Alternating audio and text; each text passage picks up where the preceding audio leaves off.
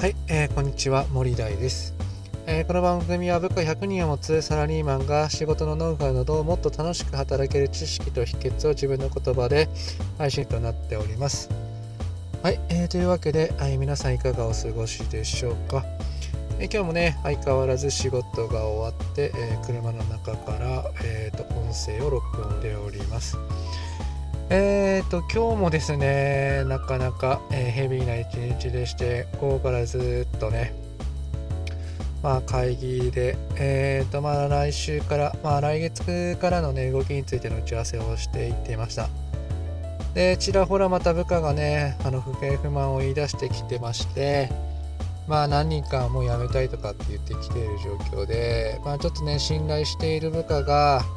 まあ、そんなね、まあ、やめたいなとかってみたなことを言い出してきてるみたいで、まあちょっとショックだなっていうふうに思っているところですね。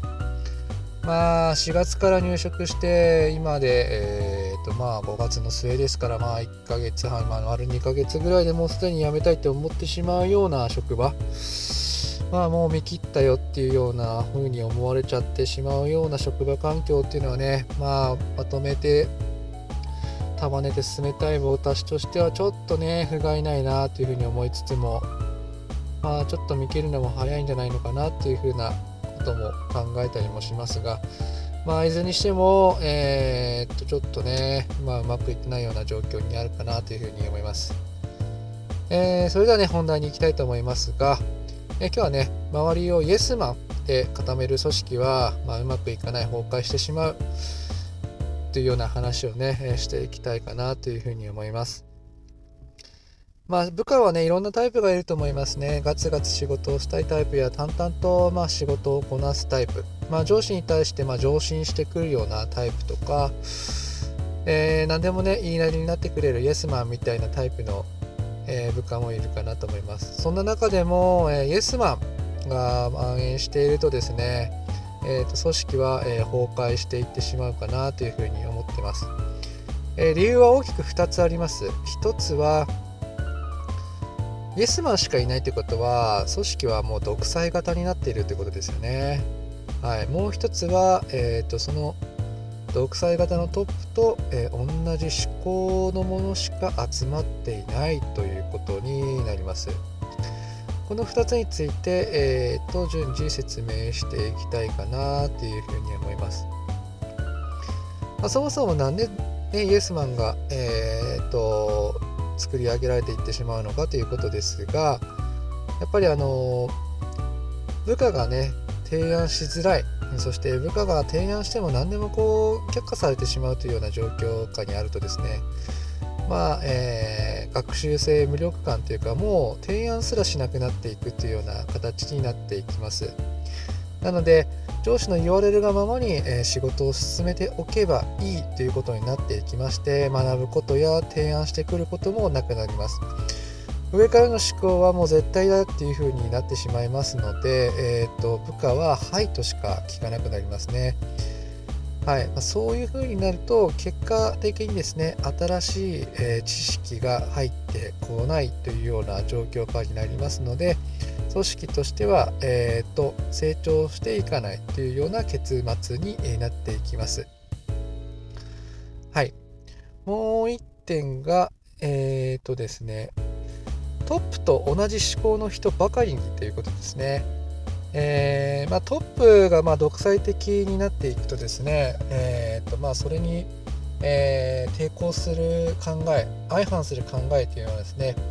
排除しよう排他的な思考になっていってしまいます。つまりそういうような思考の人たちはもうその職場には、えー、いないということです。辞めていく。また転職していくというふうになっていきますので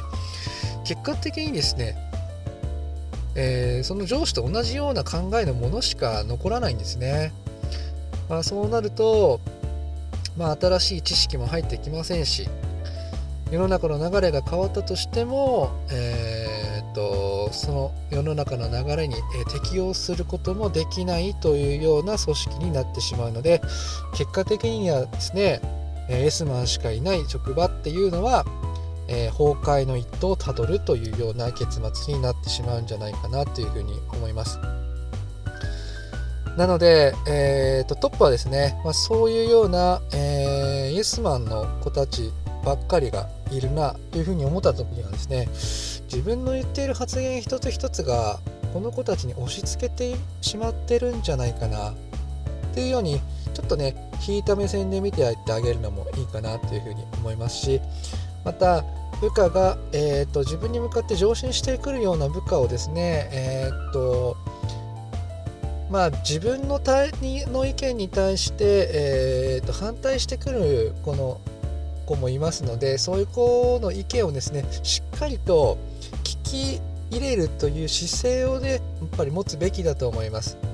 まそういう子の意見をですね取り入れる、まあ、聞き聞くという姿勢がなければ、えー、と結果的にはイエスマンしか、えー、いなくなってしまって、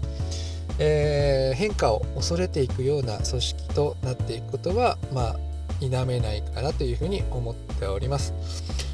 えー、今日はですね、周りをイエスマンで固める組織は、え崩壊するというお話をさせていただきました。えー、私の作っているブログではもっと楽しく働ける情報を発信していますので、そちらも参考にしてみてください。えー、それでは耳にかかりましょう。またね